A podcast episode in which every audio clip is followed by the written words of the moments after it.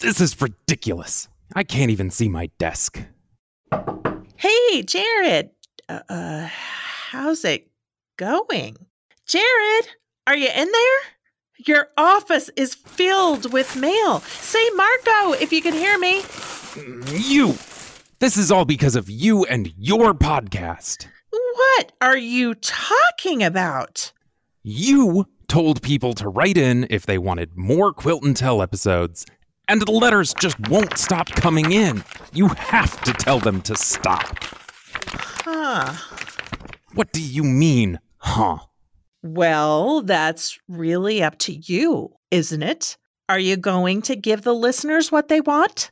Mm, fine. You can make more episodes of Quilt and Tell. Just make them stop sending letters. And can you help me out of here? I'm I'm stuck. Huh. What now? About that raise.